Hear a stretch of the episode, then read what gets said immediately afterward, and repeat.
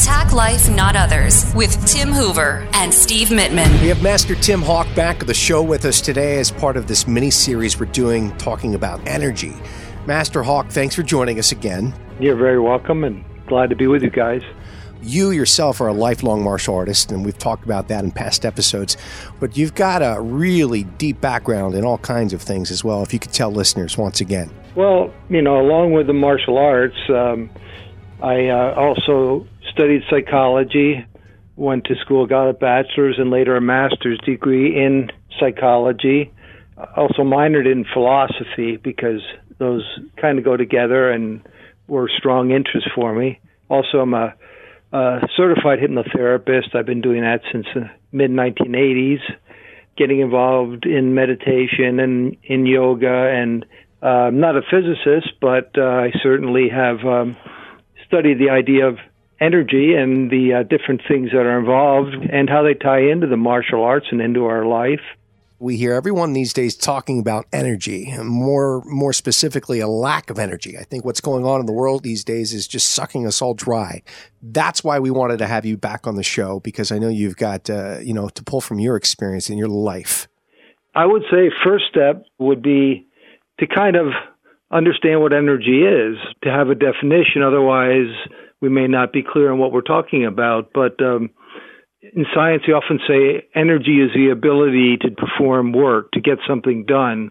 Another definition is it's a spiritual force because it's invisible. You can't see energy as such setting out in front of you, but we can see it at work, see what it's doing. Um, they say there's two kinds. There's uh, potential energy, which is kind of like energy being stored but not being used at the moment. And then there's kinetic energy, which is energy in action, like when you're lifting a weight or or or moving your body or whatever. You know, that's the kinetic or the active form of energy. But energy itself is a force, and it's entered into modern physics ever since Einstein and uh, and the atom has been split, and they find out what is the atom made up of? What is matter when you break it down? It's energy. It's this potential force.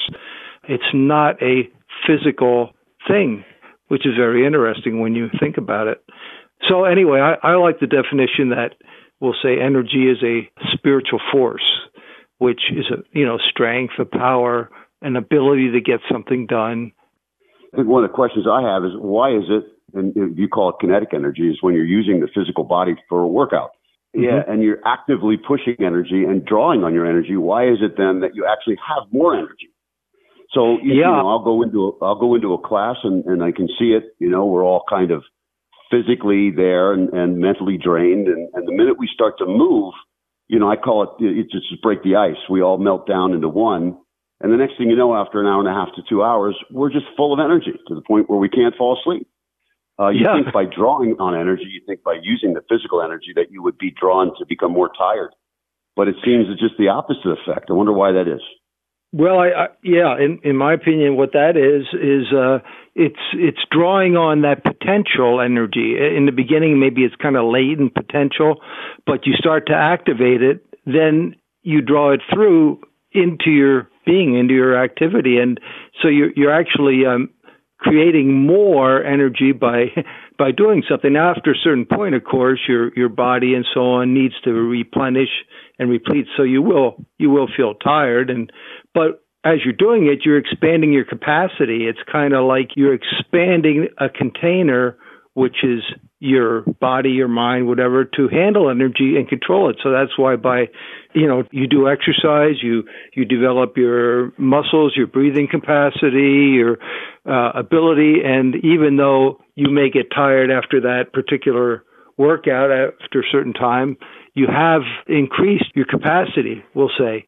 And in the beginning, when you're starting out like that, even though maybe you feel a little tired, you're activating that latent energy that you have and drawing on it to use it. So it's uh, yeah. it's kind of like um, you know you're manifesting something that is is a potential and now making it active, like we talked about. I guess that's why they say it's very good, especially now. You know, with the pandemic and everything, people are realizing to be in shape, stay in shape, and continue to exercise um, helps with your immunity system and everything else to enhance, like you said, the energy that's there. and make it grow. Um, now, there's times where you have to rest and sleep. We know that. But to exercise is to enhance your strength. Along with that is energy. What I'd like to do is let's consider this as the introduction here. What I'd okay. like to do is if, if we can have you back on, and I'd like you to think about within your background, the martial arts, and all the other studies, what do you do to get the most out of trying to find your energy, contain it, release it, share it, um, and just your experience over your 72 years of life, how you can help us go through, say, five steps of things that you do? Do you mind coming back on to do that? I'd be glad to do that. All right, then we'll see you next week, and thanks. Appreciate it. You're welcome. Thank you for listening to Attack Life, Not Others. Subscribe to our podcast.